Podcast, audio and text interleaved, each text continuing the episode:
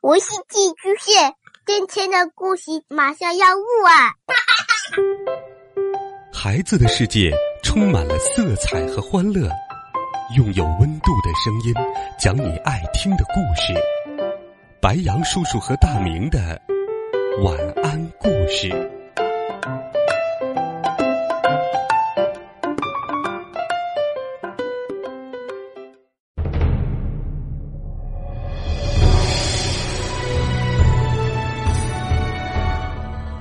小朋友们，晚上好！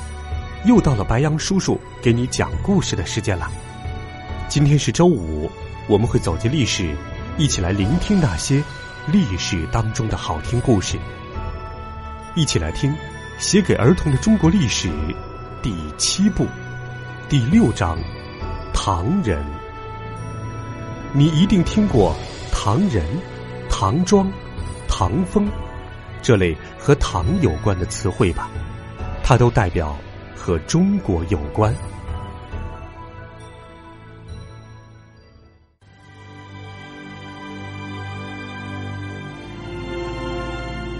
一千三百多年前，隋朝覆亡之后，新的朝代又出现了，它的名字叫做唐。由于它对中国人来说实在太重要了。重要到你非得知道它，甚至以它为荣不可。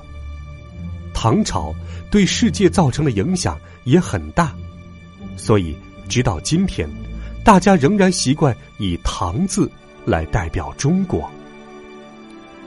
光荣的唐朝一开始，却发生了很不光荣的事。开国皇帝李渊有三个儿子，为了争夺皇位继承权。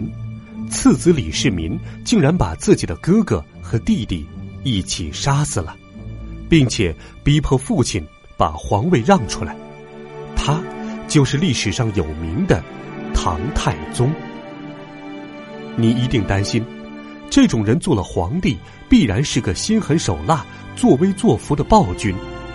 不过，也有人认为，如果他不杀死兄弟，他的兄弟因为嫉妒他的缘故。也一定会先杀死他，所以这件很不光荣的事情是迫不得已才做的。总而言之，李世民后来的表现的确让很多人出乎意料。原来，李世民是个很有本领的人。通常有人若擅长一项本领，他就可能获得大家的敬佩；可是一个人若擅长很多项本领，那真要令人赞不绝口了。李世民的书法写得很漂亮，马骑得很好，箭也射得奇准，又懂得兵法谋略。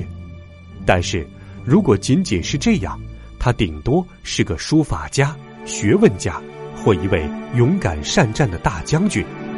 然而，李世民最大的本领是，他能够使别人听他的话，照他的意思去做，并且使那些人都成为优秀的人才。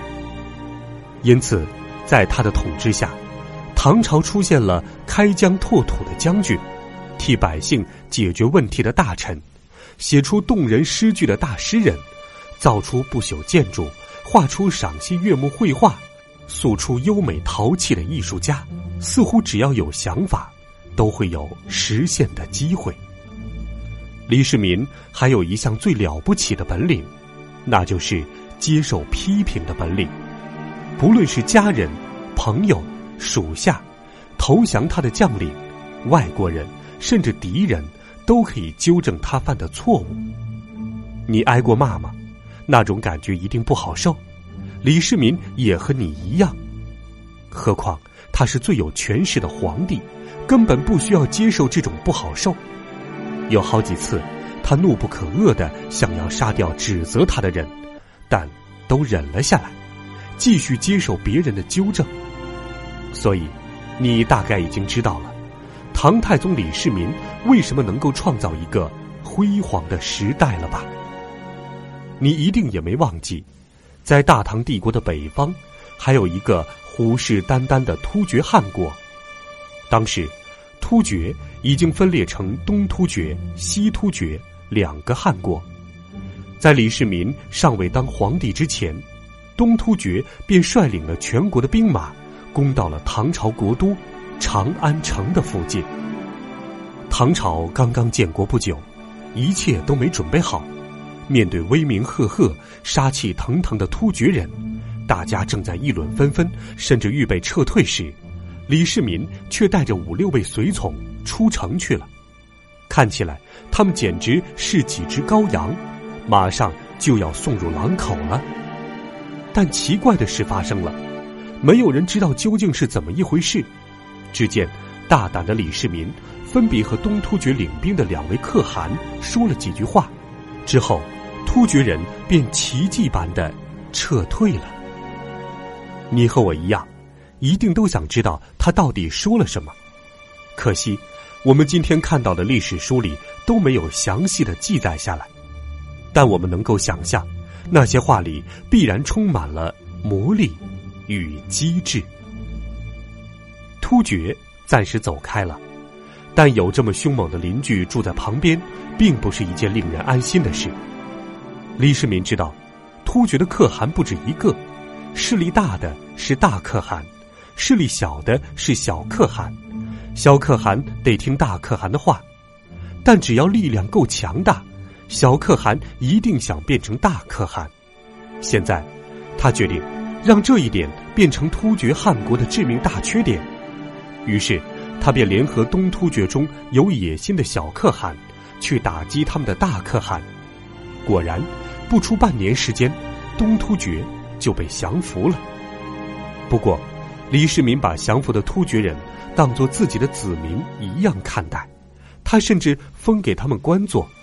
安顿好他们的生活，在当时，国都长安城里就有一万多名突厥人搬来居住呢。东突厥的领土成为大唐帝国的一部分，他的可汗也成为唐帝国的将军。自从汉朝帝国以来，长期分裂的北方大漠又重新统一了。这时候，原先和唐朝对立的北方各部族领袖。都觉得李世民才是最伟大的领袖，是可汗中的可汗，万王之王。于是，他们一起送给李世民一个称号——天可汗。如果你翻开地图，远在中国的西南边，有一片崇山峻岭，叫做青藏高原。一千三百多年前，它叫做吐蕃。吐蕃过着种田和游牧的生活。他们也像突厥人那样，以战死沙场为荣。在战场上，谁若是害怕的往后退，他们就会在那人的头上拴个狐狸尾巴，意思是说这人胆小如狐。当时的吐蕃领袖名叫松赞干布，他也像李世民那样精通骑马、射箭，而且爱好民歌，善于写诗，受到吐蕃人的爱戴。松赞干布觉得自己是个大英雄，像他这样的人，只有唐帝国的公主才配做他的妻子，因此便向唐朝求亲。不过李世民没有答应，于是松赞干布后来威胁说：“如果不把公主嫁给我，我就打到长安去。”不过当双方大军一触即发时，松赞干布还是停止了下来，他仍然希望。和平相处，而李世民也认为，与其打败敌人，还不如把敌人变成朋友，因此就把文成公主嫁给松赞干布做妻子。文成公主的嫁妆，除了金银珠宝之外，还有多种谷物、蔬菜的种子、草药、蚕种、工程技术、天文历法的书籍。从这些内容看来，你可以想象。嫁一位文成公主，远比千军万马的厮杀要更有贡献。直到今天，西藏地区还流传着这样的歌谣：汉族来的王后文成公主，带来不同的粮食三千八百类，给西藏的谷仓打下好基础。汉族来的王后文成公主，带来不同手艺的工匠五千五百人。给西藏的工艺打开了发展的大门。汉族来的王后文成公主，带来不同的牲畜五千五百种，使西藏的乳酪、酥油年年都丰收。唐朝在李世民手中，成为世界上最优秀的大帝国。所有的唐朝人都以身为他的一份子而感到骄傲。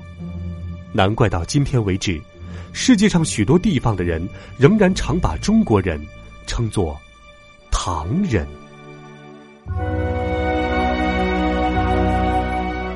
好了，孩子们，这一集的中国历史故事，白杨叔叔就给你讲到这里。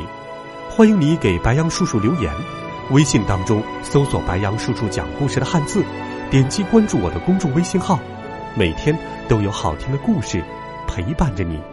我们明天见，晚安。